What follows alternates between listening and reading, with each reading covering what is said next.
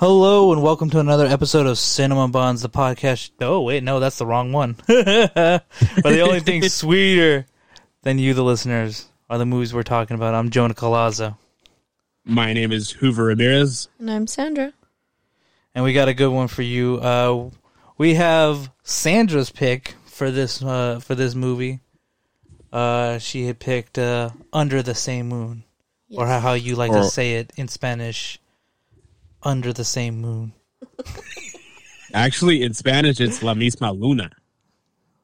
Which does not make sense, because that just means the same moon, not under the same moon. Ooh, Spanish. Getting lazy. Pick it up. Good translations.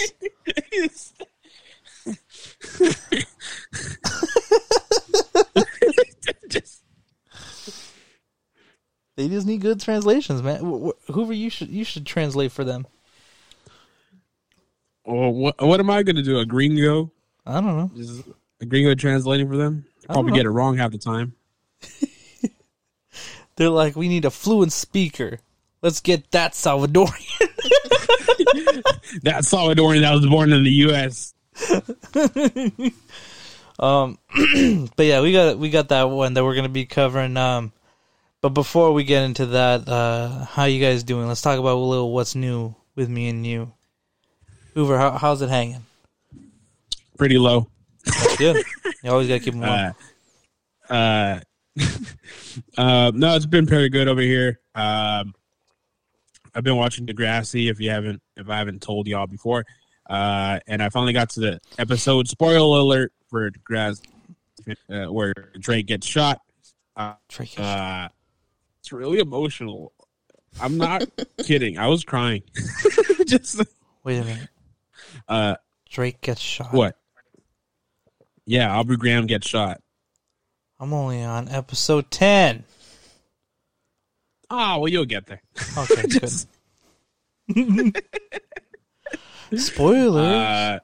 I told you in the beginning, spoiler alert, you should have put earmuffs. Other than that, I just been rewatching Dave Chappelle's specials and just doing schoolwork. That's it. Ooh, how's school going? Pretty difficult. How's it difficult? No, now they're throwing. I'm over there. They're over their syllabus phase, and now they're throwing work at me. Ooh, they're like, "Hey, crunch these school, numbers." Bitch. Crunch these numbers. Crunch these numbers. Write that essay. Pretty much. Mm. Yeah. Well, that's about it for me. All right. That sounds good. Sandra, how about you? What's good with you? At the moment, I can't really think of anything. Yeah, you good with that mic there? Yeah, it's just really loose. Ooh. Go on. For me, nothing much has really happened. I have been on a weird Watchmen binge. All right. I finished the series. I think I might have said that a while back. Wait, Watchmen is a series? Watchmen. Well, they made a Watchmen series on HBO. Never mind. There is a joke there. What? Because you're watching men.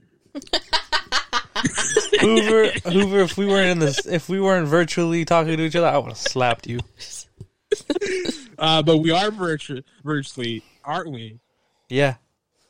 So remind me, I need to slap you next time I see you. Yeah. No, I've been on a Watchmen binge. I finished the series, and then I kind of went back, and I was just like, I would want to read the comics. And I have them. I have the complete set.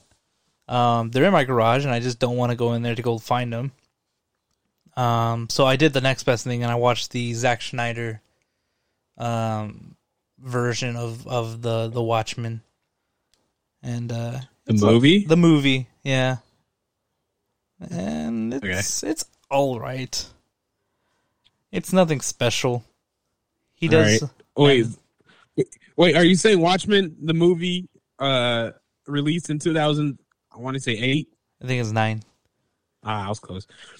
Is a mediocre film.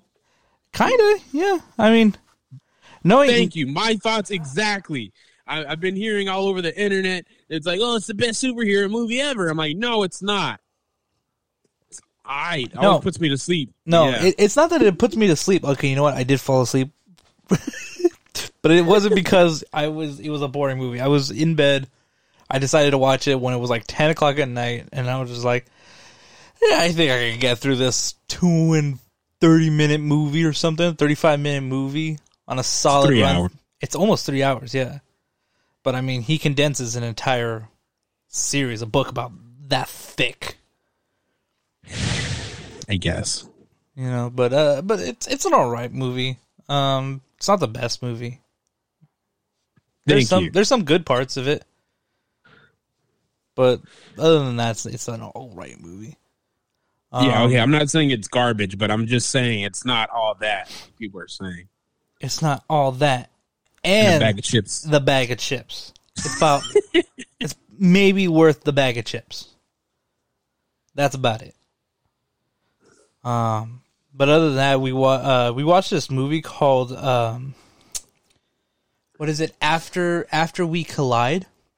On Netflix. Okay. Oh. Okay, Netflix. Trash. Not Netflix. I don't know what you be doing. What you be doing?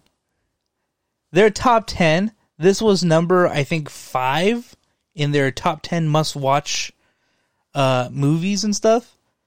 This movie was god awful. What, After We Collide? After We Collided, or something, or something like that. Okay. It's bad acting. Stories that it was so fucking confusing for like the longest time, and then I was like, you know what? I need a break. I went to the bathroom.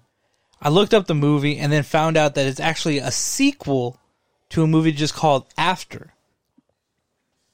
And I was like, okay, this makes sense why it's confusing a little bit, and we're trying to pick up after like after I guess a whole other movie has happened. But other than that, it's like it doesn't do what it needs to do as a sequel to kind of just remind you, okay, this happened and this is where we're left, or this is where we're at with these characters. I was so fucking confused. It was just like there was a thing that happened in the first movie that they just kind of allude, but they don't really talk about. It's just the thing that happened. That broke up these couple. Dylan Sprouts is in it. It was bad. Why does it sound familiar? It was bad. Maybe you watched it. Maybe when you were like cousins or something, maybe you like watch it or something. No. No, it's not After. It's After We Collided. By the way, that's what I said, isn't it? You said before. No, you said After We Collide. Oh. You forgot the ed. It was past tense. Yeah. Anyway, you're close. What's it called? Why? Oh, no, I've heard about After, but why? I want to say, was it? I don't know. Maybe it's not. Maybe it's because it's not a good fucking movie. That's why. Just, the internet's been trashing it, man. Actually. Yeah. And Netflix had the audacity to be like, "This is a must-see movie." I know why. I think this was... Harry Styles wasn't in it, right? Harry Styles is not in it. Okay, then it was a... It's supposedly it's a fan fiction of Harry Styles or something. Or I don't know, it was like a Harry Styles fan or something. I don't know what it was.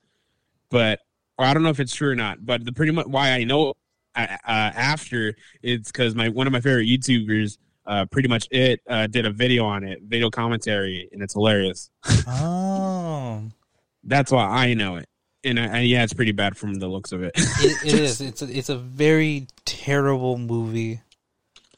I didn't even watch the first one. Obviously, I just watched the sequel, and it's confusing, and there's moments where just things need to happen, so they just say that it's going to happen in a way.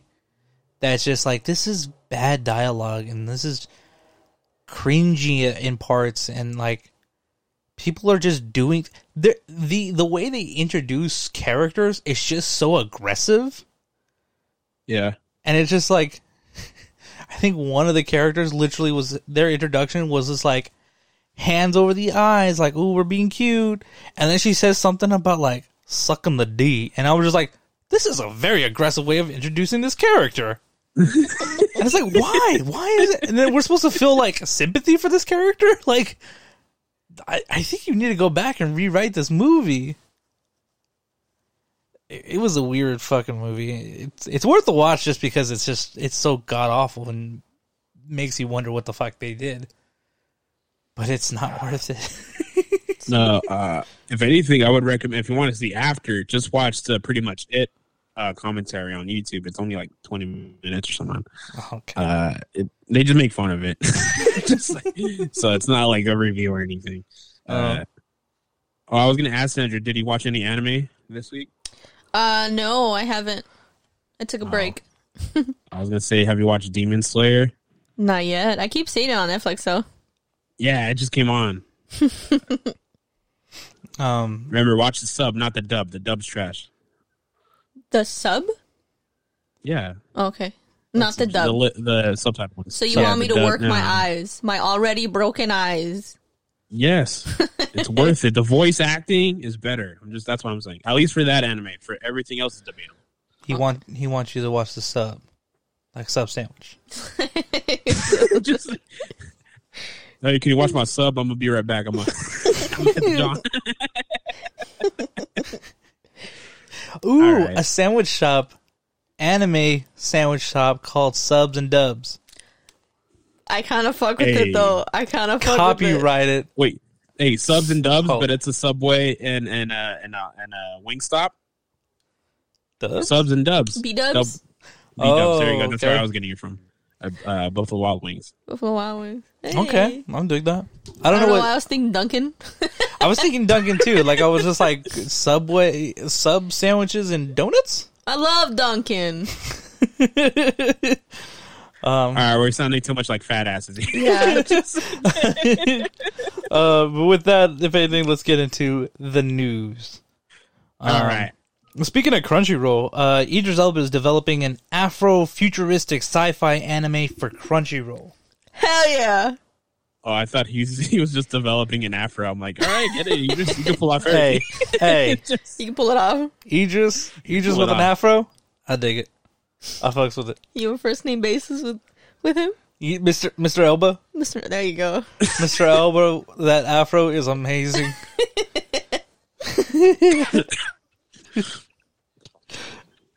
Idiots. That sounds like fun though. But that does sound like fun. So what? Like a Boondocks anime? What? I'm guessing more futuristic. He kind of gives a little synopsis. I don't know how to say that name. What's up? Dentani. Dentani is set. Dentai is set to set in the corrupt society where biotech has created a gap between the rich and the poor. So basically Batman? Ooh. Okay. Rich and the poor. I mean... Sounds a little bit like... Robin Hood. The United States? Yeah, it sounds a little bit like... Kind of like a Parasite? Sure. I haven't seen Parasite. But with biotech? Okay. I don't know. I'm grasping straws here. Okay. Sounds like Winnie the Pooh mixed with the Matrix. Oh, no. It's the best way to describe it. It's like the Matrix and like Golden Girls. Best way to describe it, I would say. You gotta get Reba in there though. Reba McEntire.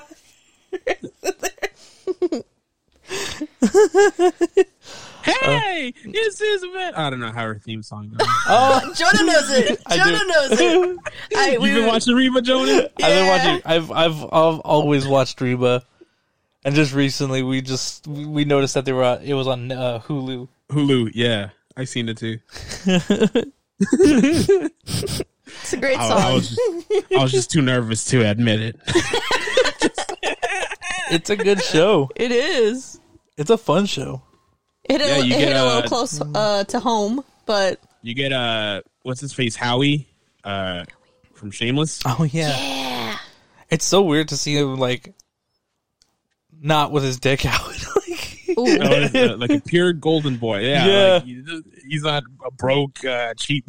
You know what's funny is that I think in one of the first episodes, his wife that's in the show Shameless comes out as like a cheerleader.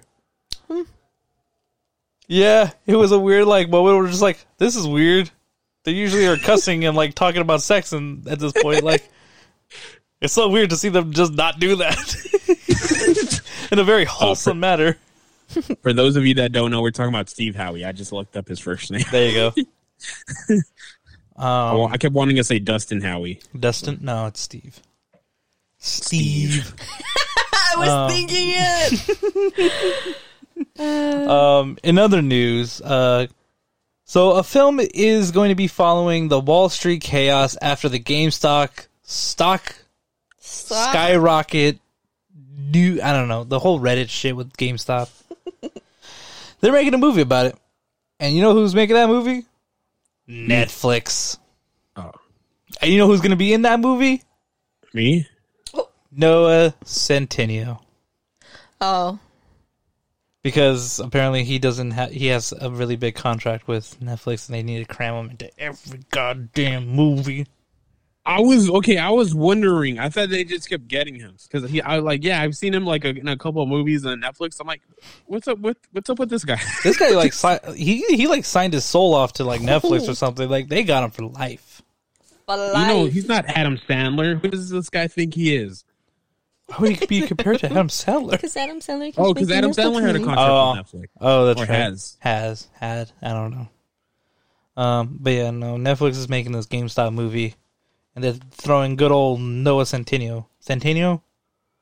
Yeah, you got it. Doesn't matter. Centineo? I don't know. Centineo. Here's a fun one. The Batman actor Jeffrey Wright is set to voice Batman in a new comedic take Batman podcast titled The Batman Audio Adventures from HBO Max. Audio Adventures. There you go. I don't want to be left out. That's okay. Let's all give it a go. Wait, I forgot what it was. What? Audio Adventures. Okay. All at the same time. Here we go. Let's give it a go. Wait, at the same time? God damn it. You're fucking up the show. All right. 1, 2, 3. Audio Adventures. Ew. And that was our ASMR for this week. But yeah, no, he's going to be voicing Batman in a more comedic take. That's actually kind of cool, seeing him go from Gordon to Batman. I feel like they've done. Oh yeah, no, Ben McKenzie from the OC. California.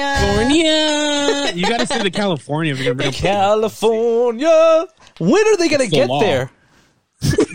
That's what I want to know. When are they gonna get there? Here they come, but they never arrive. Here we come, but they never arrive. When are they gonna get there? You can't do it to him, Jonah. You can't. You can't. That's such an iconic song. You can't do it to him. California, here you go. Right back where they started from. So they were originally there. They left. That was their mistake. They went on an errand. Got lost, and now they're heading back. But they haven't got there yet. The journey is half the battle. Oh shit! Sorry. Oh, we're just a huge mess here at Cinema Bunz right now. Yeah. But we're having fun. But yeah, no, Jeffrey Wright is going to be voicing Batman. For all you fans out there of the Batman, keep an ear out for that podcast. Wakanda series coming to Disney+. Marvel has announced that they're going to be doing a Wakanda Forever. Black Panther, directed by Ryan Coogler.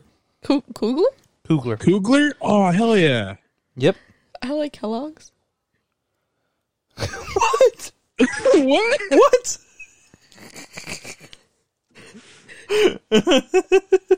I stand by it. Okay. I mean, yeah. I mean, they're iffy. Is it because Coogler sounds like Kellogg's to you? Yeah. Okay, that's what I figured. The next thing is what's the scary dude with the claws? Freddy Krueger? Yeah, Freddy Krueger. That guy. That's my next one. That's your next one? Kellogg's. Well, that one makes more sense than Kellogg. Not even Kellogg. She just said, I like my fruit. What did you say? Honestly, I forgot already. Someone rewind it. That was me rewinding. Ooh. I like Kellogg's. I like turtles. Sticking with the Marvel news, Thor Love and Thunder has released some set photos showing some very familiar characters. Some Chris Hemsworth looking beefcaked as L, and some cutoffs. Yeah, I seen him in a thong. You saw him in that thong? Look at them biceps, man. Those are some pythons on him. Those are some pythons, brother. You see that? With that, James Gunn has confirmed that he has been consulting on the Guardians of the Galaxies, part of the Thor Love and Thunder, just like how he kind of did with the Infinity War section of the Guardians moments. So that's good to know. It's good to know. I don't think he was supposed to not really be involved, because I think he was doing the whole Suicide Squad. But I guess he has confirmed that he is he's at least counseling them through it. Randall Park from WandaVision. Just learned that he... Randall Park? Hell yeah. Yeah, Randall Park. Jimmy Woo? Yeah. James Woo. Yeah, okay. Just learned that he was vaccinated for COVID. Oh no. Yeah, he just found out. He was he said that he was trying to do his part by donating his body to the whole placebo versus the actual vaccine. He just found out that he got the actual vaccine and that he is A-okay. Or so he thinks. Looking at the gazebo. Just looking at you, Jimmy Woo. Jimmy James Woo. Jimmy James Woo. Jimmy James. Jimothy Woo. Jimmy James. Jimmy John.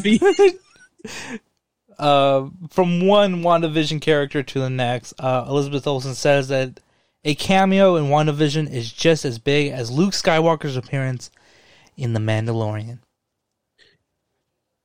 What do you think that's going to be? Luke Skywalker?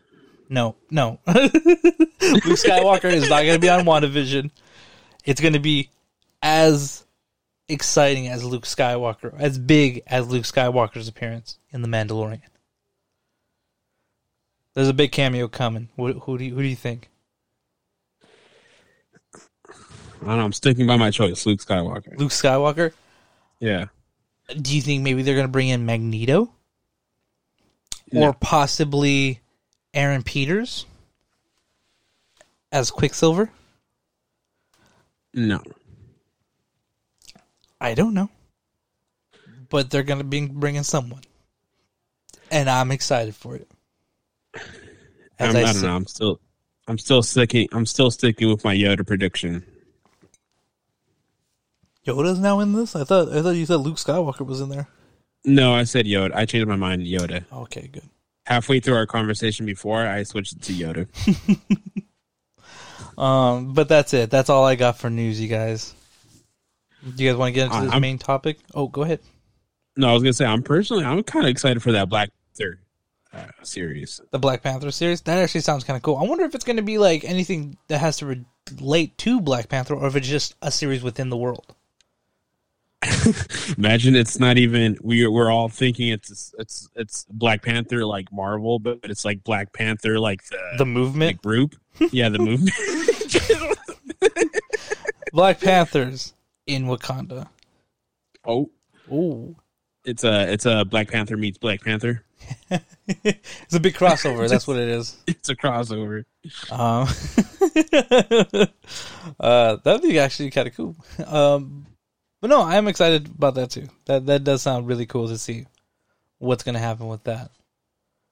You guys want to get into this main topic? Yes. Under Hi, the sir. Or what is it? The same moon? Under the same mood? Under the same mood? Under the under the same moon. Under the same sea. Ooh. Oh. Under the sea. Under the sea. Go ahead. I forget the word. Yeah, there you go. Let's move on. Yeah, there you go. Sandra, take it away. All right. Ooh, you got a lot written down there. Yeah, I got 3 pages thinking I was only going to need one. Sorry, shit. I goofed up. Okie dokie. So, Under the Same Moon is a 2007 Mexican-American drama film in Spanish and English.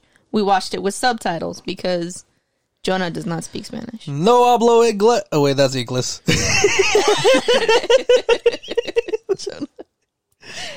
No, had right. No hablo inglés? Yeah, no hablo inglés. No. That's I don't speak English, fool. Oh, yeah, I know. I don't speak Spanish. Oh, wait, you're trying to say you don't speak Spanish. Oh, my God. It was directed by Patricia Riggen. Riggen? Sure. Yeah, it was written by, I don't know how to pronounce her name. Miss Villalobos, I'm assuming. Starring Adrián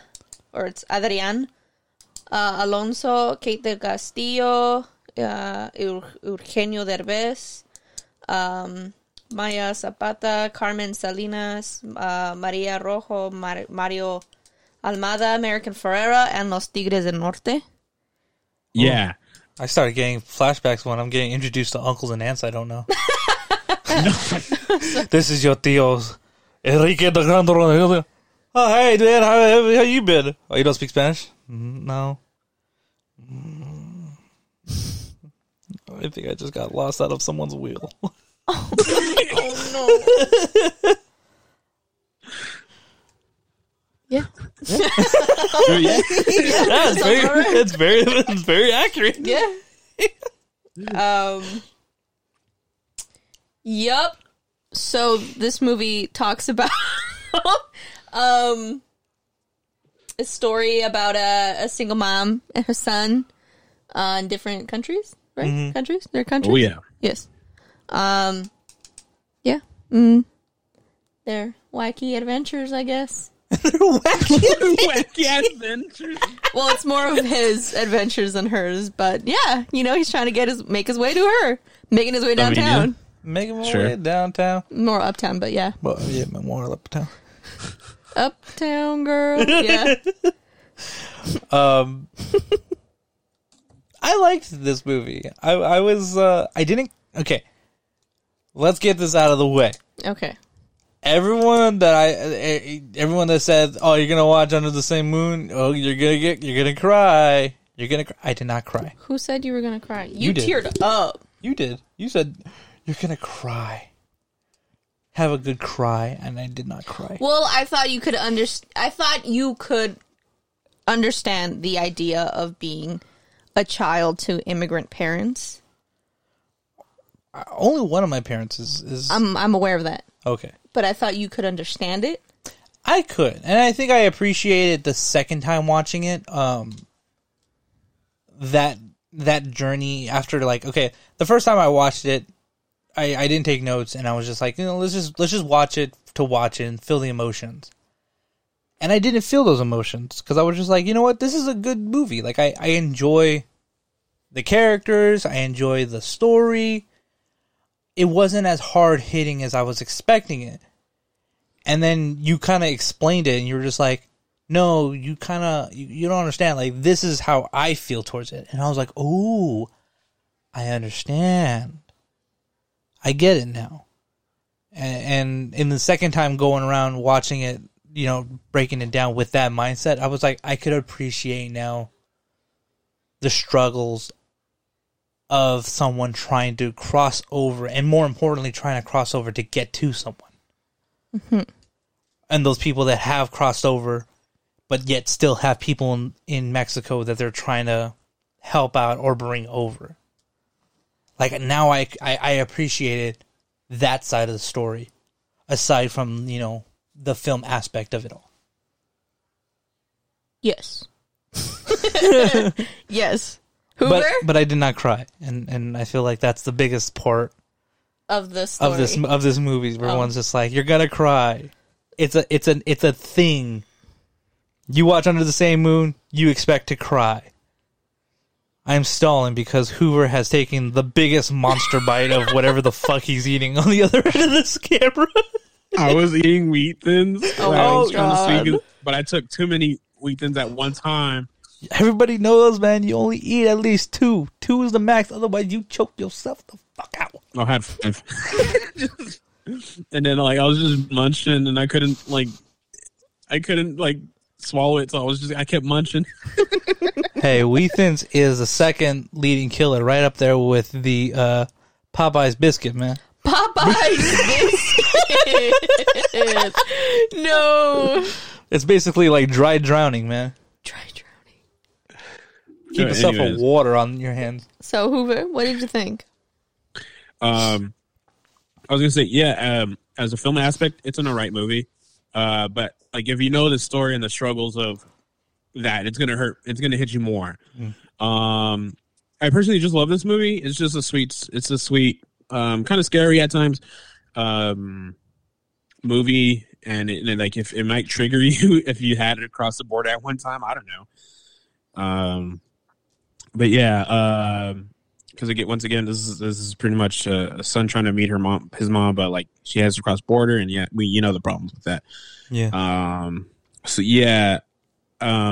I just personally liked it, and I like the characters. All of them are likable. I like the story. It's really believable. The kid got really lucky at times. Yeah. Extremely lucky at times. But you kind of, it's like karma, because the kid's sweet and he helps others and he's really nice to others. So I feel like it's karma. It's just feeding him back the good vibes. Overall, I would give it a 7. A good 7. Good 7. Yeah. The holy 7. Good. Because again, from a film aspect, it of course I cry, but for different reasons. If I didn't have that, if I leave that out of it, if I'm looking at the story and just the film, mm-hmm. I feel like it should have went a little further. Because if I'm not crying, but it's getting me almost to that point, but and then it just skips to a next scene or something like that. Yeah, or doesn't dig deep enough. I feel or something like that. But it's still a fun movie. It's a lovable movie. It's a great movie, yeah. But I'm going to give it a 7. 7. All right. Isn't that technically an average in your guys' book? It's roughly an average. Yeah, it's a C, yeah. For me, I think I would probably give it a solid 8. I think I would give it an 8. Okay. There's a lot to enjoy in that movie. For both people that know the struggle and people that have no idea about that struggle. And I think it's a good remembrance movie, and it's a good teaching movie. And that's why I think I give it a solid 8, because it balances on that dual aspect. Okay. What about you, Sandra? I'm gonna give it a 9. Ooh, Sandra gave it a 9. I was gonna give it an 8, but I'm not trying to copy you right now. Oh, okay. Damn. Yeah, I'm gonna go with a 9. I thought there was a lot of humor. I was telling this to Jonah that there's this Mexican humor that it has that I feel doesn't translate in English. No, I get you. Yeah. And I thought that was funny. It made me feel comfortable. Mm-hmm. I enjoy Mexican humor, and I don't know, to see it in a movie, it was very. I don't know, comforting, I guess. Oh, yeah. Word. So some of the language is it kind of reminds me of my family, although my family is Salvadorian. mostly all the characters here are Mexican. Yeah. But you still get it. Spanish is almost pretty much the same. Yeah, it's pretty much the same. Spanish is Spanish, man. It's like ramen. You know what? No, that is not. Actually a very good representation of it. Yeah. For those of you at home that don't know, Sandra thinks a cup noodles, Maruchan ramen is the same as if you go to a good restaurant. Hey man, ramen's ramen. Ramen's ramen. It's not. Prove me wrong. Prove me wrong. I will after this pandemic is over. Oh. But yeah, Spanish is just like ramen. That's a debate for another time. Yes. All right, you guys want to get into the movie? Let's get into some spoilers. Oh yeah, spoilers. Sorry. It's all right. Sorry. You guys want to watch it a third time? You want? But yeah, no, I'm ready to get into some spoilers. For everybody. Spoiler alert. There you go. My bad. No, go ahead, man. Shoot us off, man. Get us into them spoilers. So, okay, spoiler alert. The kid dies because mom neglected him and left him in Mexico, which we all know is one of the poorest countries. Not true. So he had no food. Oh, my God. We all know Mexico is a fourth world country. No, it's not. Kidding. They have cell phones. I'm kidding. My grandpa has a cell phone. What, a Nokia brick? Kinda. My mom said it was a flip phone. I don't know. Ooh, you got that flip phone? Never mind. Yeah, he's even got a strap for it on his waist. Oh, is it a clip? Is it like a little climp? Climp? Is it a little like a button kind of clip, or is it like a Velcro rip? I think it's a button kind of clip. Oh, so he got that good leather. Yeah. Who gives a crap about this clip, man? It's important. Hey, man, he needs it. He needs it. It's important, man. A good clip. Are you looking into a clip right now? Are you trying to look a clip for yourself? No, but a clip versus a Velcro, man, that says a lot about a person, man. It really does. It says a lot about their self-worth. Really, I guess. But no, besides what I said, that was just friendly humor. I'm Salvadoran, so I can't talk really about countries being poor. But yeah, go El Salvador. Yeah, this. So let's begin with the beginning of the movie with the nightmare. Oh yeah. Hey, that's got, dude. I would be crapping my pants if I was in her situation, in mom's situation. That is just scary. How about you guys? It's pretty traumatic. Like, you could see it, like, when she wakes up or, like, the way she looks at herself in the mirror. It's like, you can see she's constantly reliving that moment. Yeah. I one thing I would kind of want to know is, like, in the movie, they portray the crossing over as a very frightful thing. And obviously, it has to be, because it's just, you're balancing on this idea that, like, are you going to make it across? Are you going to have to start your way back again from the beginning? But I want to know, like for people that have crossed, is there a sense of accomplishment? And like, does that feeling of like, of me crossing over still haunt some people that have crossed over? I think so, because I mean, that feeling of we made it doesn't end until you're legal. Ooh, fuck. Dropping some hard nuggets of wisdom right here. Oh yeah, and I was gonna save this until the end, but I don't feel like it's the right time. Like I'm just so blessed that I'm an anchor baby. I don't have to worry about the La Migra is gonna come through my door and like deport me or ICE, whatever. Freaking. Mm-hmm. I'm just like, I got my citizenship, man. I was born in Glen Oak, California. Glen Oaks? Glendale. Oh, Glendale. I thought you said Glen Oaks, and I was like, what? Yeah, that's why I'm so hairy. I was raised with my Armenians. Ooh. Not that it's bad, but yeah. No, and because I was asking my parents all like for this movie, like, hey. Because I realized I never really like asked them how they came over here, and it's funny because the first time asking them, I asked my mom like, "How'd you come to America?" It's like, "Oh well, she came here twice. One was just kind of visiting, and the other one she brought my sister over. The first time she went through like these like hills or like mountains, And so she had to walk through there, and then somehow it led her to, like, not at San Diego, but close San Diego, and then they took a van there.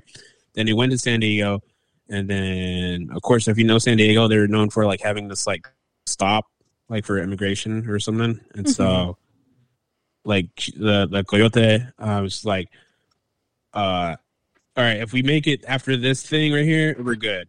And they made it, so just...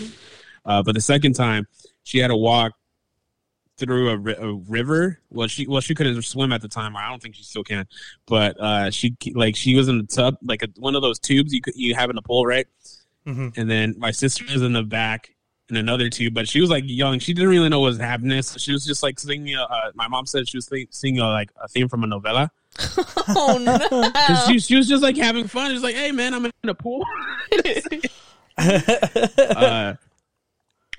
But like, yeah. And then she just walked all the way pretty much to Houston, and then she took a plane to LA, and then she stayed here. Yeah. But it was funny, 'cause when I asked my dad, I'm like, hey, how'd you do it? He's like, oh, well, I took a van from El Salvador to Mexico, and then I took another one from Mexico to the US. Damn. Just like that, like no complications. No, they took one look at him and said, "You can come in."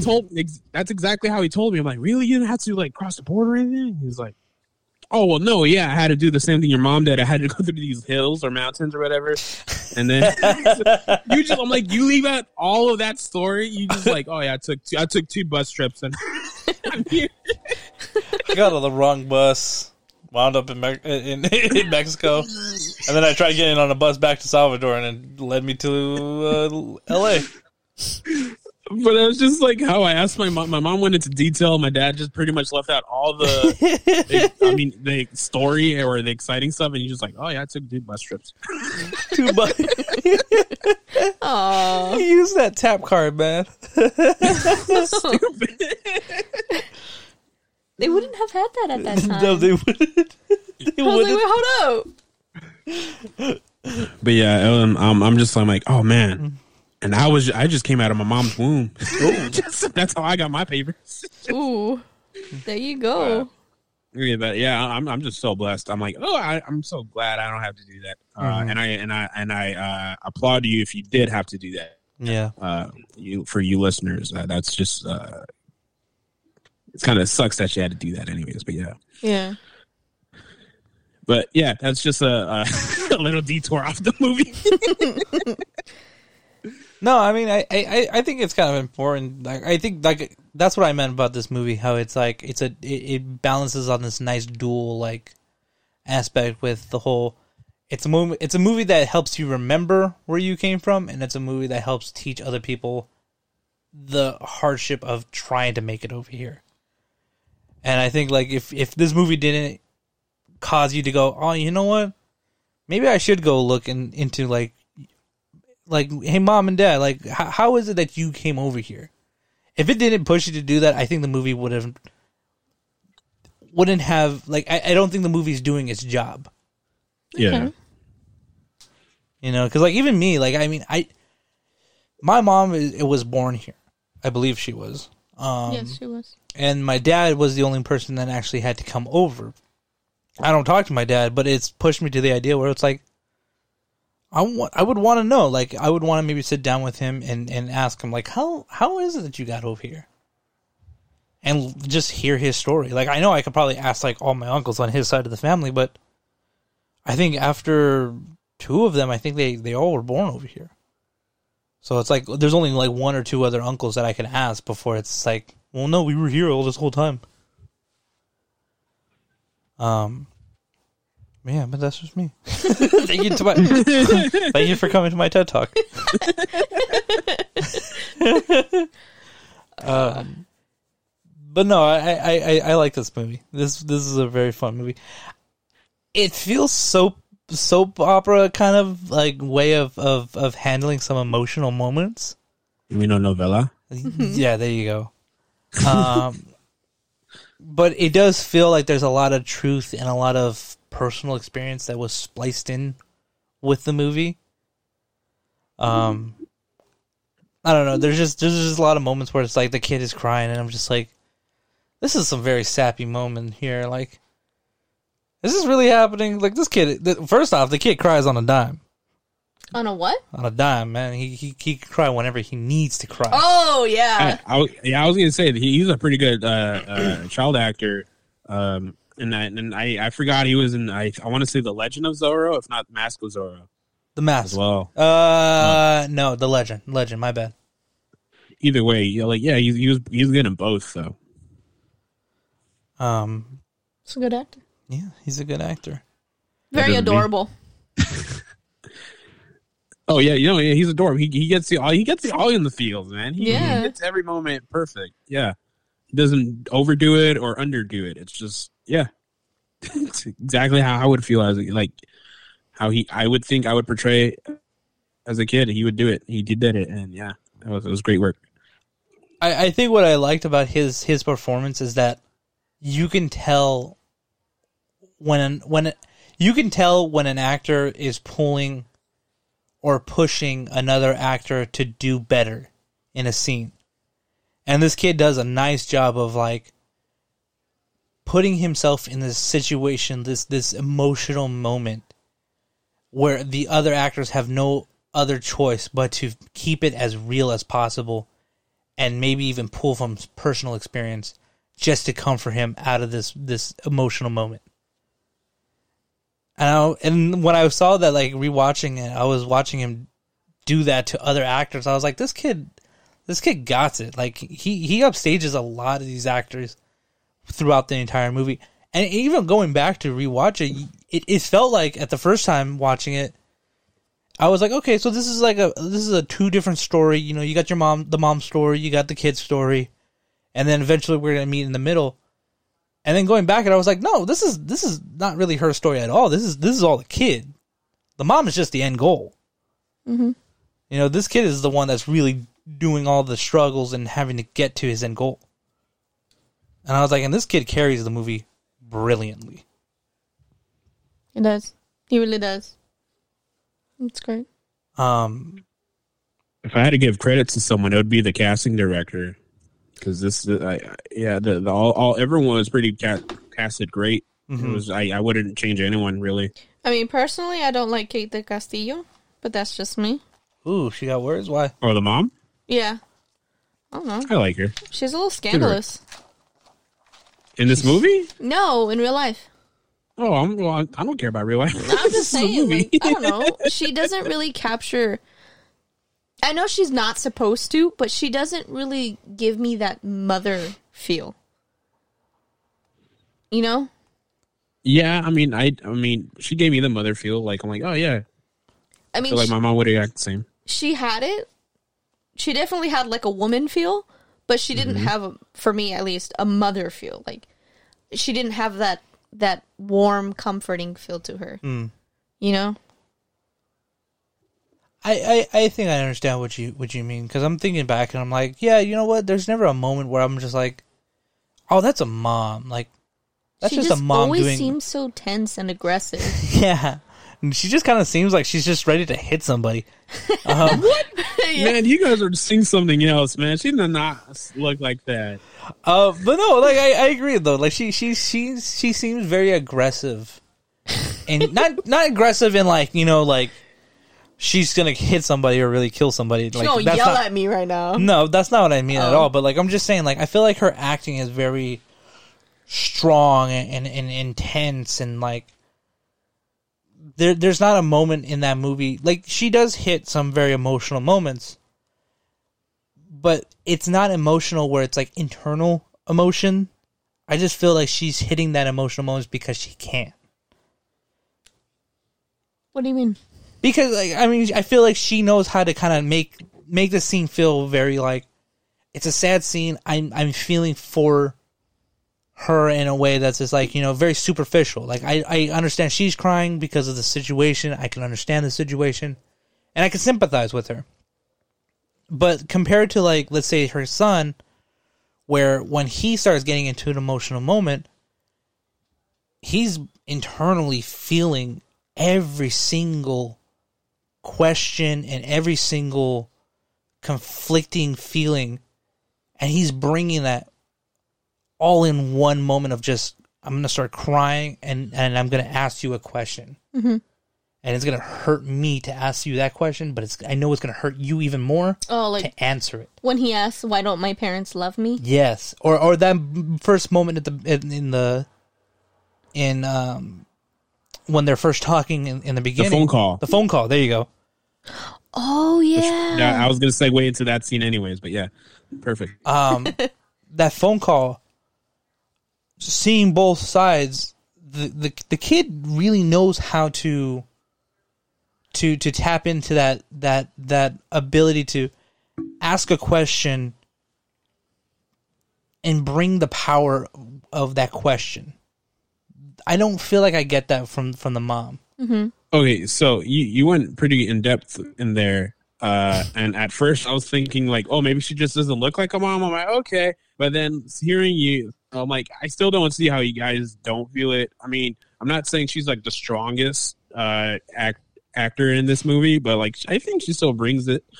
I don't see how she doesn't. Because then, okay, let's go back to the phone call.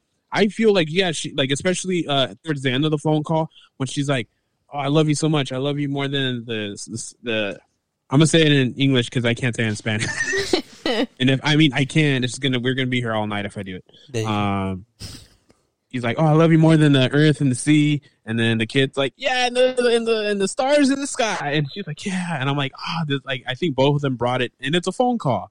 Mm-hmm. So I'm like, you could say that, yeah, the kid was like, helping her out maybe, but like I'm like I think she did a solid scene because you see how much of a struggle she's going through too. Like she doesn't want to leave her kid over there either, but yeah. But I don't know. Hey, we could just agree to disagree. Yeah, I mean that's what this show's all about. Yeah, I think if anything, I mean I would just probably want to leave it with this: is that I appreciate a good internal acting. I think when an actor can do that, it's very important, even though it's like maybe one line he's going to come out with. The kid had it, and I think even, what's his name? Eugenio Derbez? Yes, him. I don't know how to say his name. Mm-hmm. Not a lot of people. It's Eugenio. Eugenio. That dude. Just say Derbez. How do you say his last name? Derbez. Derbez? Derbez. I'm not Derbez. He even has it in a couple of moments in throughout the movie. You know what his name is? Who? Eugene. Yeah, pretty much. Is that how you would say it in English? Eugene? Yeah, it's Eugene. Oh, well, I'm not gonna insult him. I'm not gonna insult him by calling him Eugene. But yes, I derailed completely, but yeah, no, good internal acting. I like it. This kid got it. What I also liked about the phone call scene though is it's the lines. I just it's like oh when am I gonna go over there? It's like oh yeah, ya casi mijo. He's like yeah, pero yeah, tú dices eso like you said that last time. And I'm like no. Yeah, I know. He's like, pero cuando? I'm like, I don't know. I was just feeling his pain because he's like, I miss you. Pretty much, he's saying, I miss you, mom. But he's not saying, I miss you, mom. He's saying it through those lines. Mm-hmm. Mm-hmm. It's just so adorable. He is. He's so cute. I have a cousin who looks like him. I've seen this cousin, and I watched it, and I was just like, I wonder if I'm the only one that thinks this. His name is Lalito. And he does. He kind of just emojis around. And, he has his big cheeks. Yeah, the big cheeks and everything. He kind of just has this look upon his face like, I know something you guys don't. Hey, I wrote some of these lines down, but I'm not going to say all of them. The one that killed me, though, it's because he's getting frustrated and his mom senses it. And he's like, ¿Necesitas algo, mijo? He's like, a ti. I'm like, oh. If you don't know Spanish, it's like, you need something, son? It's like, yeah. You. I'm like, oh, my God. Yeah, it was a little heartbreaking. I started crying right there. I almost made myself cry right now. Not me. Oh my God. Not me, Dong. Wait. Strong tear ducts. What was the movie like last week? You started crying the minute it started? I don't remember. You wouldn't stop crying throughout the whole movie. White chicks. I don't know. I cried in this last version of last episode of WandaVision. Yeah. I cried at that beginning. Why? Just that opening scene. I was just like, oh, this. I don't know why. It got me. And every single I watched it a second time, and I was just like, oh, it still got me. Yeah. That phone call scene kills it because then it ends. She doesn't even get to finish what she's saying. Ends. That reminds you of those pay phones. How much of a struggle just using those dirty phones was. I know. Rona really makes you think how dirty like those phones used to be. I'm saying. I don't know if I would have even used them then. No, I wouldn't have. I picked them up and I played with them because we were on the streets. But what else were you gonna play with? The bum. Yeah. The one that's talk to the homeless man sitting on the bench. I don't think. Hey, homeless man, you want to play some jacks? Jacks. One thing I wanted to know is how did you guys feel about the way that they depict the police and just Americans in general? Because watching the first time, I was just like, these police are kind of like dicks. And then I'm watching the second time, I was like, no, they're really portrayed to be dicks. And like, even though just Americans, they're just that typical. Like, I feel like her boss is that typical American snobby, like white rich lady that just kind of has things go her way. Yes, and I was just like, this is an interesting. Just very subtly depicting them. Yeah, okay, I think I figured out why I think it's so average for me. Because you know why? Because it's kind of like it's portrayed how you think it's going to play out. Mm. It's like how I think about it is like a Christian movie. You know what a Christian movie's thing is going to do? It's like, oh, it's going to portray everyone that's not Christian, the bad guy. The Christian's going to be the good guy. Mm. Like, of course, the non-Christian's going to be a drunk or something like that. And then, yeah. And I love your reference. Just do you know what I'm saying though? Like all the things you could have picked. Every Madea movie. Okay, because I like my family. Every Madea movie. Shut up! No, I mean a Tyler Perry movie. Yeah, but not a Madea movie. Every Tyler Perry movie. That's right. My bad. Sure. Not Madea. What's it called? No, but it's just like because I watch a lot of course, because my family's Christian. I watch a lot of Christian movies, and then it's always portrayed the same. That's why I don't really like them. I like the message, but it's just like it's always the same. And then so I think it's like the same here. I mean, yes, I get the thing the story they're trying to tell. So I'm like, that's fine. And I still enjoy the movie. Yeah, but it's just like of course, exactly, Jonah. It's gonna be a rich white lady that's just doesn't get it, or the police that but again, it's like that happens though. La Migra is not gonna be hey sir, come over here. Like no, they're gonna chase you down. Of course, if you run away, they're gonna chase you down. Yeah. So I get it.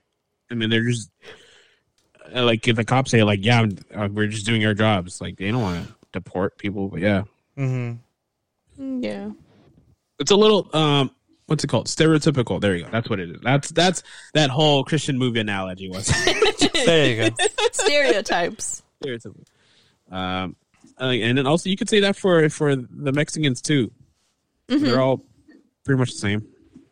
Mm. Yeah, says a Salvadorian. Just kidding. I'm sure there's some other Hispanics there. I just say Mexicans because all the main characters are pretty much Mexicans. I think they balance the very stereotypical aspects of the Hispanic or Mexican lifestyle. That I think it's a balance where it's like a non-Hispanic could watch this movie and be like, I get it in a way. Like you guys like tortillas, right? Like that's just something you guys do, right? No. And it's just like, yes, you get it, but it means 10 times more because that is a very accurate depiction of like my family in a comfort in a comfort zone. Yeah. We do act something like that. It's not exactly like that because that is a very extreme version of how we act. Like the soccer match? The soccer match. The yeah. The wedding.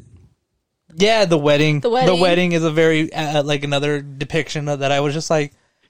There was that moment when they're playing music and I was just like, oh, it's straight up a boombox of just, like, CDs. All right, yeah, I get it, yeah. But yeah, no, I liked that they kind of tackled both stereotypical depictions on both sides. Yeah, I mean it's an accurate. I've seen all the things had in a movie at my house or a friend's house or anything like that. So yeah, I'm not. And I feel like everyone thinks a stereotype is like negative. Yeah, mm-hmm. And then we don't mean it that way. It's just like if you watch the movie, you know what we're talking about. Just yeah. You know what we're talking about, and it's not in a bad way. It's just like how you think Mexicans are. That's how it's portrayed in the movie, and it's accurate. So, yeah. Yeah. Do you guys want to talk about scenes that you guys liked, or other? You got other notes there, Sandra? I did want to point out that the movie kind of aligned with what was going on at that time. Oh yes, yeah. Okay. They're cracking down a lot. What was it? A bill that they tried to pass in 2007, I think. I'm not sure. Oh, I didn't catch that. I caught that I think in the beginning of the movie or something like that. Oh, the governor is trying to deport us or something. But he's also an immigrant himself. No, it's whatchamacallit? Hold on, my brain's. I think I might have caught it, but they were speaking Spanish. Did she say governor like Schwarzenegger? Yeah, they refer to him. They never say, I don't think they ever say his name, but you kind of get it because then he's like, oh, he's trying to deport us, but he's just an American too, and even farther from the U.S. too. Yeah. So. But they don't say Arnold Schwarzenegger or anything. They just say, oh, the governor. Yeah. Cause it's like, yeah. They talk about a bill that was recently passed, I think. I forget when. But in 2007, they tried passing it. About illegals getting a driver's license. Oh, okay, yeah. I heard something like that. Yeah, I remember now. Mm-hmm. I think it's at the same time. I think it's on the radio, right? Yeah. Yeah. Oh, the one that wakes her up and like has a lot to say. Yeah. Yeah. Yeah. Well, I'm just saying, like it was a very accurate radio station. It was just like. This is a radio station for you guys that are trying to get up and be immigrants, basically. And I was just like, this radio station knows too much about what's going on. Hey, man, this radio station is woke. They really were. Hey, it's not despierto. Really. Talk about a wake-up call. But that's interesting. I appreciate a movie that tackles its I forget what I'm trying to say here. I'm gonna abandon this sentence. Okay. Banning shit. Is there anything else, Sandra? That's on your notes? Well, I have a lot on my notes, but I need a second to read. All right, Hoover. What was a favorite moment that you liked in the movie? I'm gonna stick linear, and so I'm gonna go with is it Carlitos? Right, that's the main character. Yeah, Carlitos. Yes. Yeah, so he's coming out of school out of his private school. Looks like with his light 'em up Skechers. No, that's a public school.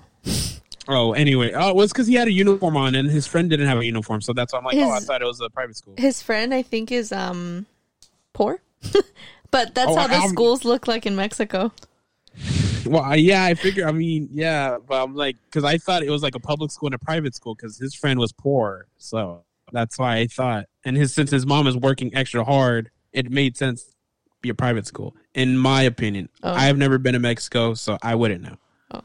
No, they just like the uniforms. Yeah, they wear uniforms.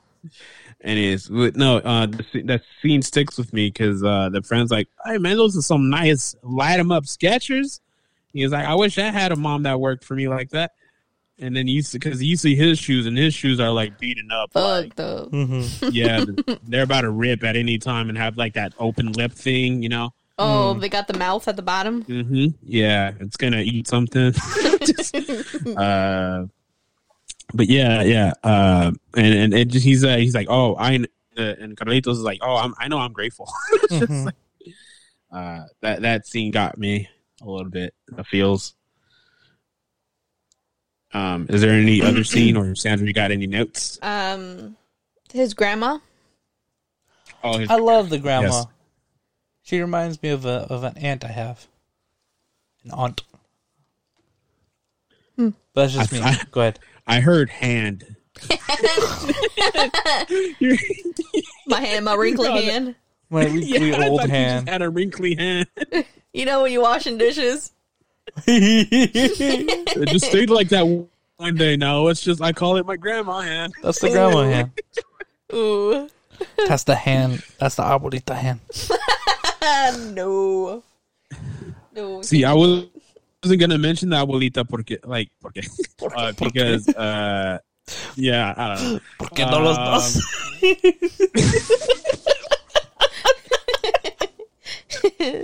All right, that's all the Spanish I got in me. Go on without me. That's the only commercial. That's the only Spanish commercial I've ever seen. But no, I wasn't gonna mention the grandma because she was just there for 5 minutes, so before she passed away in her sleep. But you know what? It's very strong 5 minutes, I would say. Yeah. Oh no, yeah. I'm just saying, yeah. I didn't know if you guys wanted to cover it because she was there for a short while. I don't know. I appreciate her. I love her strong will to fight for this kid. Even when she's sick. Even when she's sick, yeah. And there's that whole line that I really love when I think the kid asks her something about what if they tried taking me away from you or something like that, and she says basically I'll kill them before they even do or something. I'm ad-libbing, but yeah, it's a basic concept, yeah. Yeah, and I was just that is such that grandma kicks ass. She right there ready to throw down for this kid. And it just kind of makes everybody else seem like they're against him, and the uncle that's really after the money that the mom sends just makes him look a little bit more shittier. Mm-hmm. Compared, I don't know. I think it just, this movie knows how to condense a lot of emotion into a tight 5 to 10 minutes of the movie. It really knows how to pack motion into a character or an object, where when that object later on it gets called upon to be important again, it's oh no, I remember why that's important. Mm-hmm. And I think they do that so well with the grandma, so that way when she dies, it's just fuck, that hurts. Yeah, because you see how hard she's ready to fight for this kid, and now she can't do that anymore because she's gone. Yeah, yeah. What I liked, one line I liked was she tells us "Tú eres un reyes, y reyes son fuertes," and it's oh, I get it, because reyes is king in Spanish, so kings are strong, but it's also his last name, so. I did not know that. Yeah, and then. Around there, you kind of meet the white coyotes, the American coyotes. Mangos verdes. I saw American. Oh yeah. I saw America Ferrera walk up into this movie, and I was like, "What the fuck? What is she doing here?" Get the fuck out. To be honest, I forgot she existed. I forgot she existed too. Yeah. Hey man, those pants are traveling. Those pants are traveling across the border. They made it all the way across the border. Yeah. But I'll, who I like, the coyote, who Carlos works for. Oh, what's her name? Carmen. Is that? It's her name. Carmen. It's Carmen. Her actual name? Okay. No, her character name. Her character name. Oh. Because doesn't she call her up and she's I'm Carmen. I'm looking for Rosario. And She calls herself something. Like, she kind of gives herself, like, a title. I forget. Oh, Doña. Yeah, there you go. Doña Carmen. There you go. But I think that legit is her name. Is it? Carmen Salinas? Yeah, no, it is her name. It's her name, yeah. I was like, wait, that's her name. Works both ways. Yeah. You know? Yeah. When they said your name is definitely Mexican, we're going to keep it. We cannot go any more Mexican than that. No. So we're just going to leave it. It's natural. Roll with Carmen. It. Carmen. Wait, go ahead, my bad. She's lovable because she really cares for Carlitos. Like, yeah. Just because he's like, you know what I want. I've been asking you forever. And he's like, I'm not going to cross the border, fool. Which, yeah. but that's kind of bad because then it forces Carlos to do something that's horrible. I mean, bad in a way because he does it by himself. So, yeah. But, I mean, do you think, like, with the help of Carmen, do you think he would have even got as far as he did? Yeah, because she has pretty much, yeah, because she's a professional, and so she has connects. You know, he wouldn't have a lot of troubles, especially if now she probably wouldn't. Now, if the mom allowed it, though, yeah, because the only thing that would stop her is the mom. Mm-hmm. But if she had the mom's address, he's like, "Oh yeah, I got you," and then he would probably like pretty much a taxi. Okay, and that's my opinion. Maybe it would have been harder. I don't know. Mm-hmm. Because I don't know. Like I think you. See, I don't know. I have a weird feeling that they probably wouldn't have gotten as far. But see, I don't know. Maybe. Oh well, maybe because maybe. If you're referring, because I don't think she does it like how she does. They don't go right through the border like how the Americans did it. Yeah. I think they do it the hard way through like mountains and rivers and whatnot. Yeah. He probably would have had trouble since he's a little boy, but.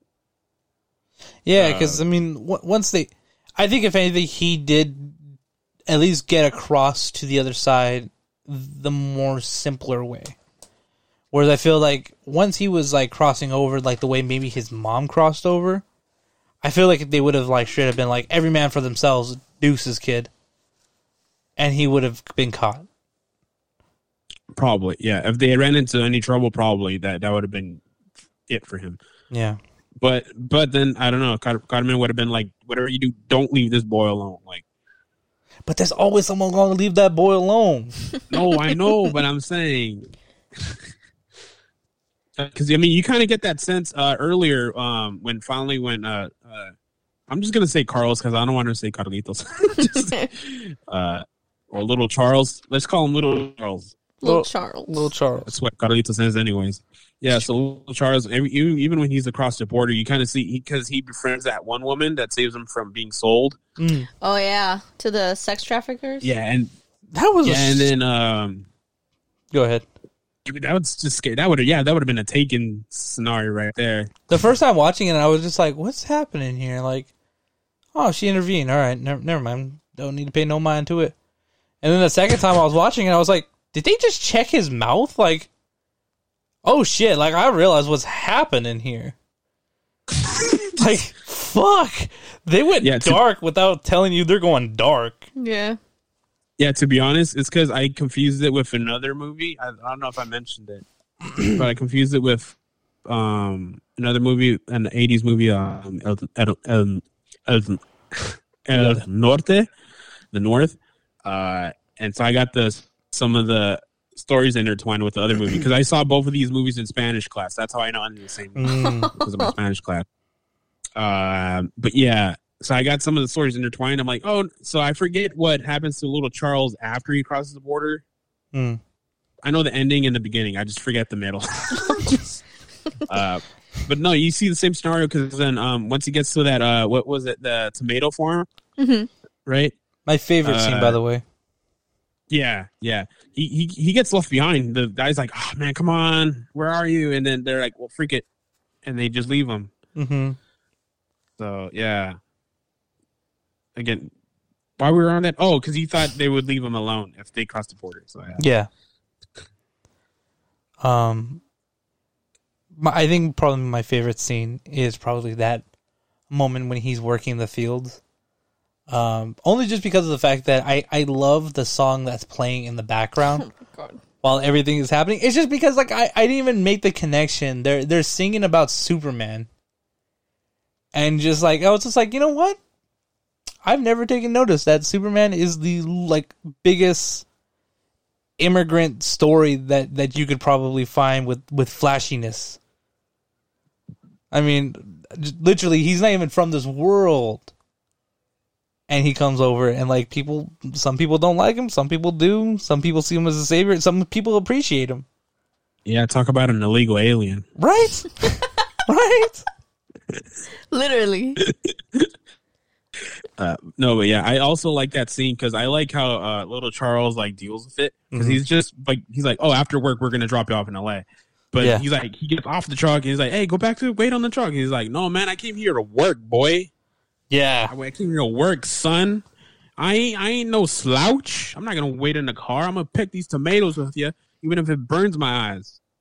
That was wild. That's a fun, like, it's scary, but at the same time, that's a funny moment. Yeah, he tells him, don't rub your eyes. and like, little Charles is, like, looking at his hands. It's like, oh. And then right after, my eyes.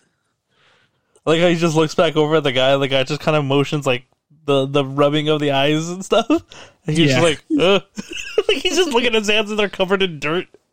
Yeah, and he's just like, okay. That's a real fucking thing, though. Yeah. It's wild. That scene gets me, too, because then I'm like, damn, dude. All those immigrants are illegal, probably. Of course, that's why they're running away. And now they're going to have to get deported and start all over. Mm-hmm. Back to square one. And that's why you see Miss Eugenio or Eugene, Mr. Derbez. He hides under the ladder? Yeah. Yeah, the little moving ladder. Yeah. Which are actually, just to note, he's one of my favorite actors. Mm-hmm. He's just, I love him in every movie. Instructions Not Included. How to Be a Latin Lover. He's just awesome, and he kills it in every Dora the Explorer. Oh my god! Really? City of Gold. Yeah, I love him in that movie. Yeah, he's just an awesome actor. Okay. It's like Idris Elba, Eugenio Derbez. What a list to be on! Ooh. Hoover's top 5 list, man. They surprise you. Third, Judy Garland. What's up? Let's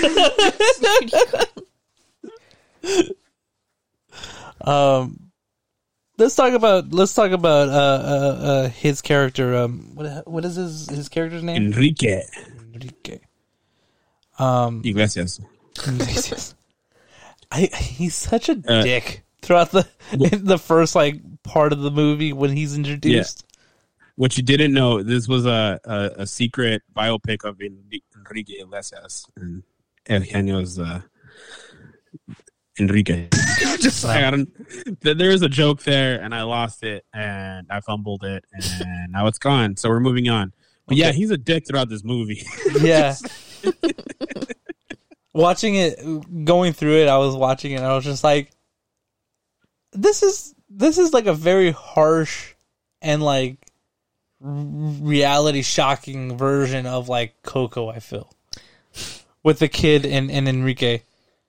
Like, I feel like it's just like this is if they had made a realistic version of Coco, like a real life version, this is who I'd want to see play his what is the guy's name in Coco? And Coco, I forget his Miguel name. And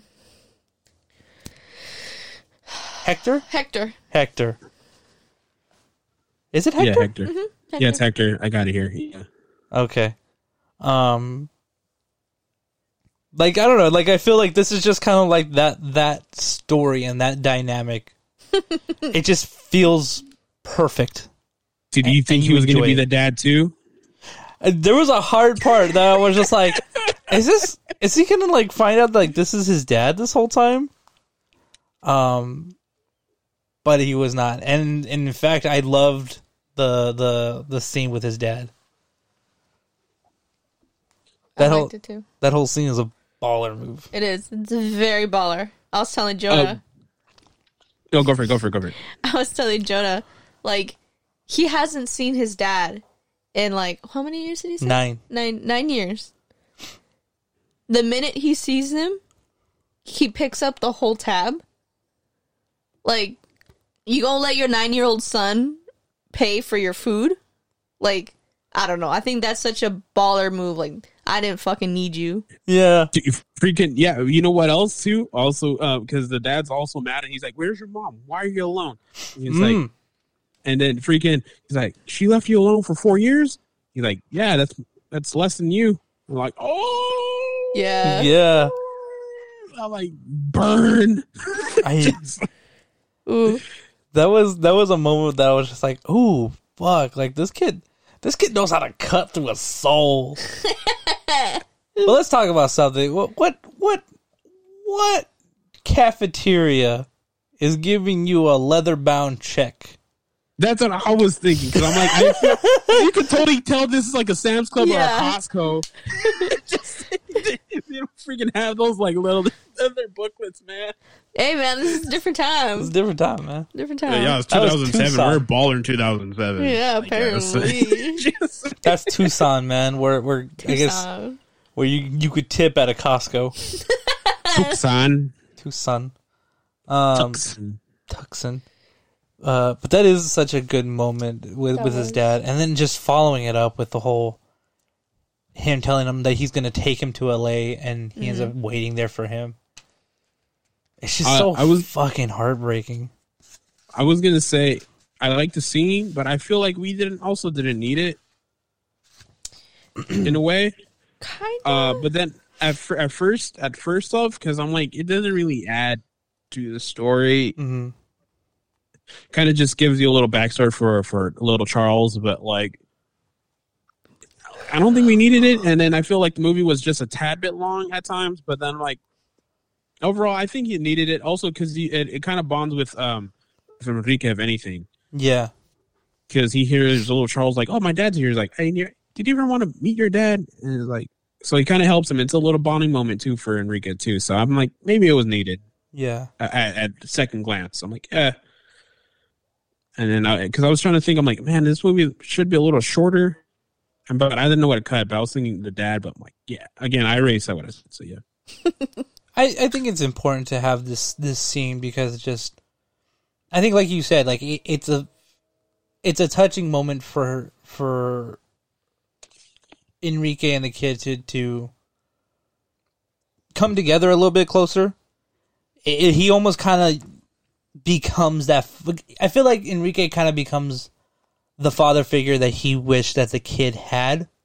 Yeah. Just because, you know, he pushed him to go, oh, well, your dad's here. Maybe this could be a possibility of you either reconnecting. Maybe I could pawn you off to this guy and now I don't have to worry about you.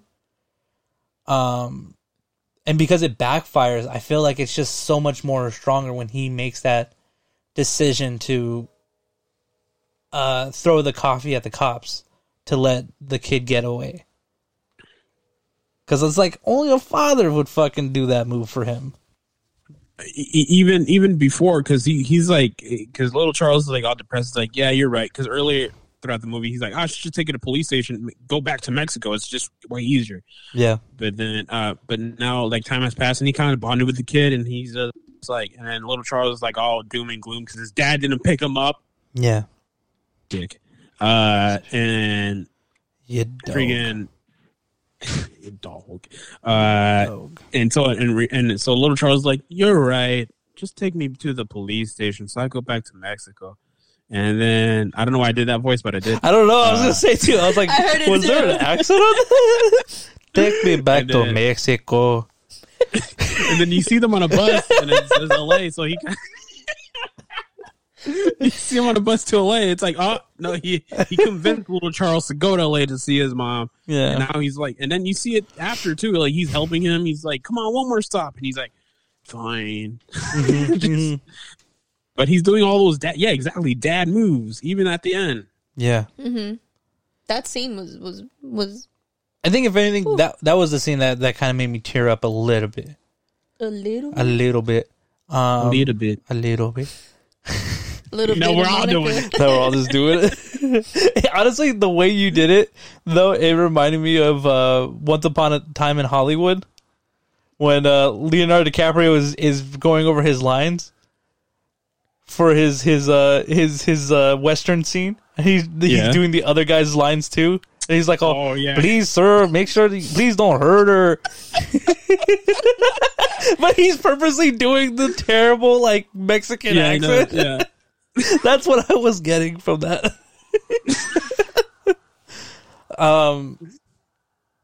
But yeah, no, that scene though, him making that decision again, very, very well internal acting from him. That moment when he's walking back with, I'm guessing donuts or something, coffee, mm-hmm. and he's just like, "My friend, I'm here with my friend," and they're like, "Is that your friend?"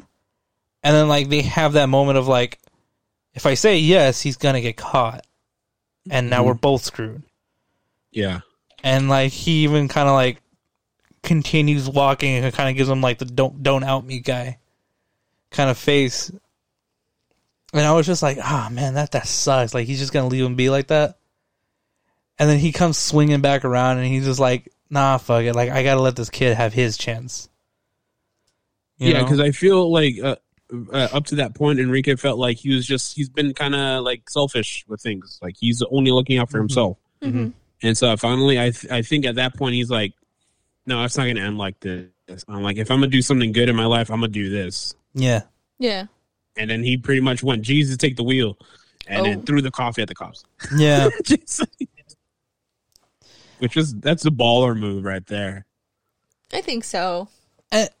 I think what I liked about it, just watching it the second time around, is that right before they have that moment, they're on the bus and he's telling him, because the kid's like, oh, my mom doesn't love me and doesn't care. And then he goes into that the epitome of why people make this journey. And he's just like, oh, that your mom made this journey for a reason, and you are that reason. You know, she's... how much easier is your life because she's sending money back, because she's doing this. She went through this for you. And then in a way he kind of plays it off as a joke later on because, he sees the picture and stuff, but it's a nice moment for him to be he got all the ways over here. Now this is his reason why he got over here. And he does it for that kid. Yeah. And going back to, I think, the tomato farm, when I said, damn, they all have to go back to square one. Yeah, I feel super bad for Enrique because he's he definitely didn't want to start at square one. He knew the struggle. Yeah. I'm no, he's going to have to go all the way back over there. Yeah. Yeah. Any other notes, Sandra?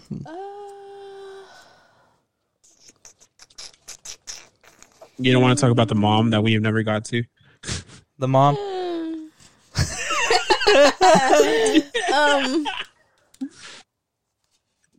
Let's talk about her. Okay. Go ahead. Hoover. Besides her job, do you think she should have married that guy? Yes, she's a dumb bitch for not doing it. To make things easier, I would agree. Yes, the guy kind of seems like a good dude. Would take care of her. A good dude is a great dude. He had a great strong mustache. He's a honk. He had a nice little mustache. Mullet. He has, hey, Jonah, and I think you could agree too. Freaking, you know what I'm jealous of? The connection between the lips. Yes, because me and Jonah both have mustaches, but we have some big ass gaps between our mustaches. Yeah, that guy had a full stash and everything. Man, that's the stash I had. If I had that stash, I'll be balling. He had a full caterpillar on his lip. My life would be perfect without that sash. Yeah. But going back to Sandra's question, Hoover's question, whether she should have married him. I don't think she should have.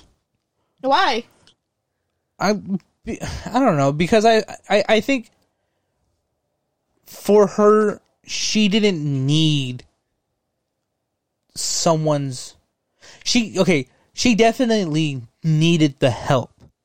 What she didn't need was a rescue. Okay. Which is what I was feel... Was a what? A rescue. Oh.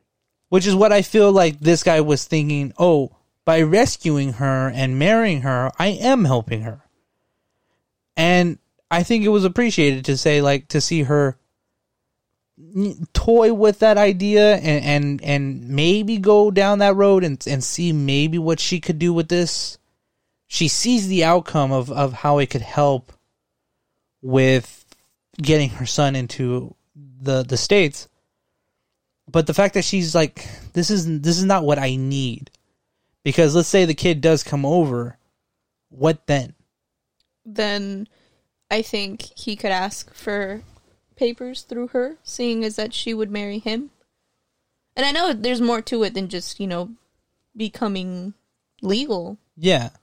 I don't think that she would have been able to give him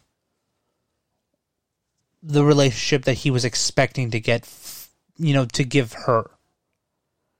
But, I think he was. But they loved each other. They had a thing for each other. Not really. No, I think they had feelings for one another, but I don't think that they. Yeah, that could lead to something. No, because if she loved him, she would have went through it. She would have went through the wedding, but she didn't because she ultimately was like, I can't do it. Yeah, and she didn't say because of my son. She's like, because I don't. There should be love, and she even said it to her best friend, which also she's funny. Love her best friend. Yeah, especially when the cholo boyfriend comes through. Oh my god, I had gotten some like, serious. Gentleman, I'm looking for a gentleman in my life, and this like cholo looking dude. I'm not saying cholos can't be gentlemen, but I'm just saying. They speak from the heart. Oh. You know how hard it is to get these white teen tops crispy. Ew. You see my struggle.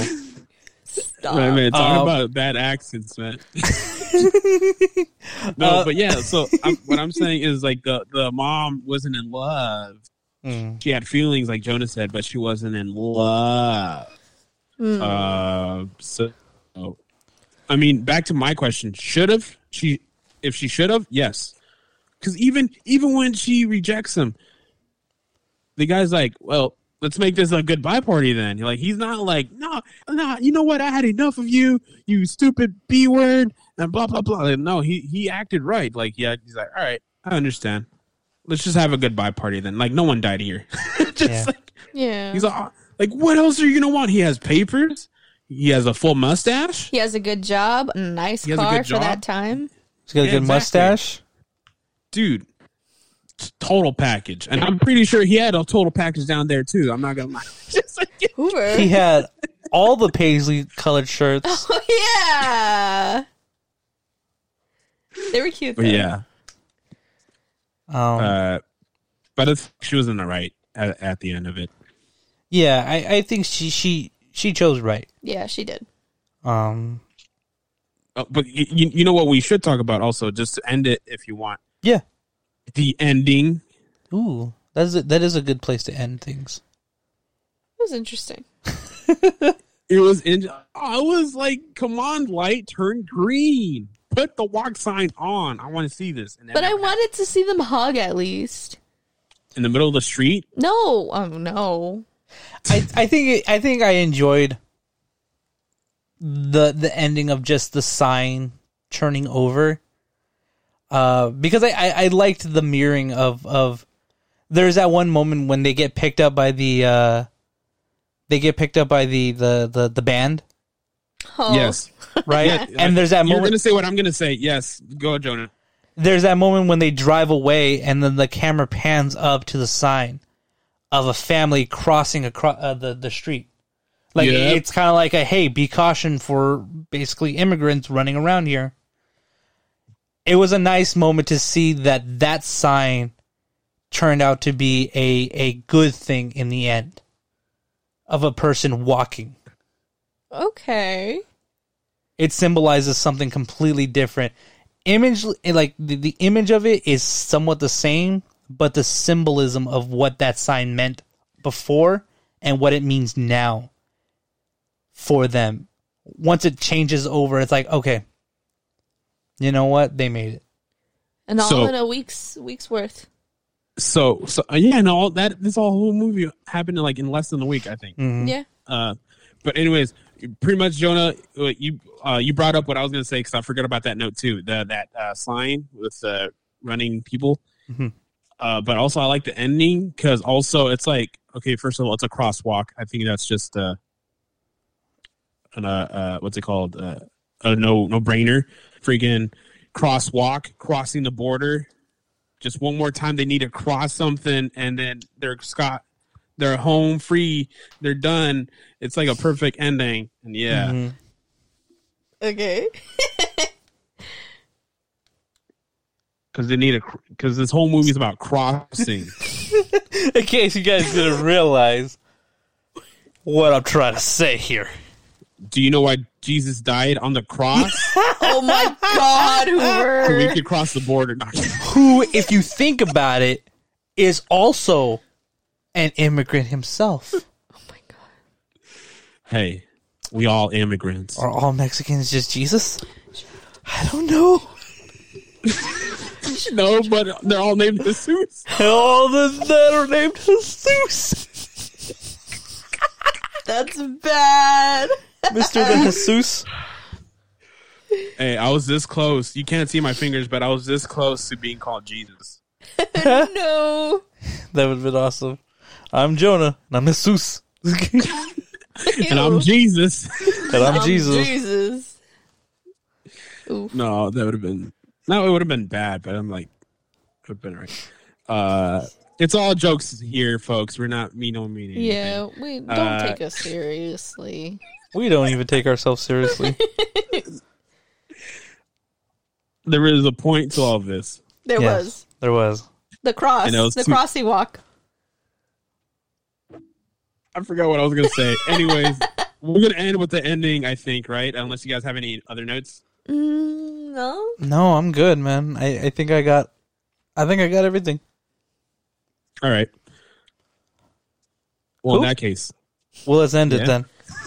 Thank you guys so much for listening to this insane episode. Please like and leave a 5-star review. It really helps us grow and get more known by other listeners such as yourselves. Please check us out on our social medias at Instagram and Twitter at cinema_Bunz. That's Z with a Z. And if you have a question and or topic, you can leave it at our Anchor page at anchor.fm/cinemabunz with a Z and hear your question and or topic on a future episode. With that, I am Jonah Colazo. My name is Jesus Ramirez. And I'm Sandra. And this has been another episode of Cinema Bunz for this week. We'll see you all next week. Bye. Bye.